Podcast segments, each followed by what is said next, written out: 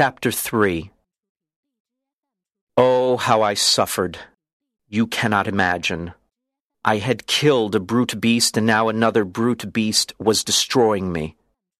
Day or night, I could not rest.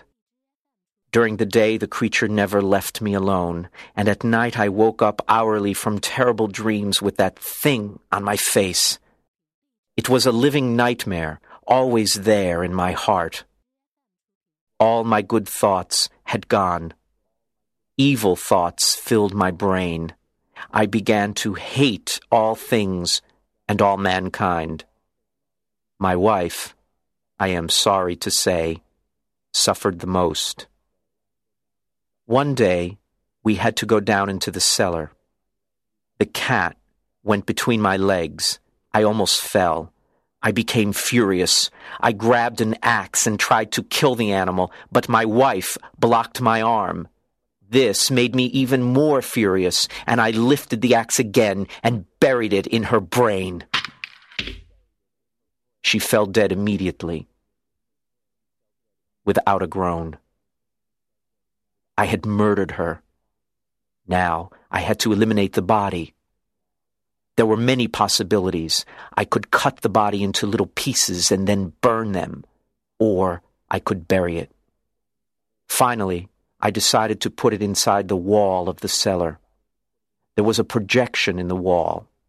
I pulled out the bricks with a crowbar. I put the body in there, and then I carefully put back the bricks. Nobody could see the difference. It was perfect. Then I went to look for the cat to kill it too, but the beast had escaped. I did not see it that night. I was finally free of its torment, and that night I slept tranquilly, even if I had just killed my wife. The second and the third day passed. The monster did not return. My happiness was supreme. The police came and searched the house, but of course, they found nothing. I would be happy forever. Then, on the fourth day, the police came again. They told me to come with them while they searched the house. They went down into the cellar again and found nothing. I was so happy that I wanted to say something. I wanted to show that I was really not guilty. Gentlemen, I finally said, I am glad that you have no more suspicions. Oh, by the by, isn't this a well constructed house?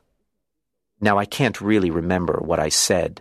In fact, I think it's an excellently well constructed house.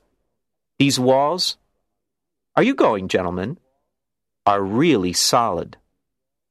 Then, in that moment, I hit the walls with my cane. May God protect me.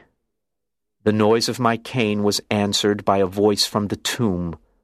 At first, the voice was difficult to hear. It was like a child crying.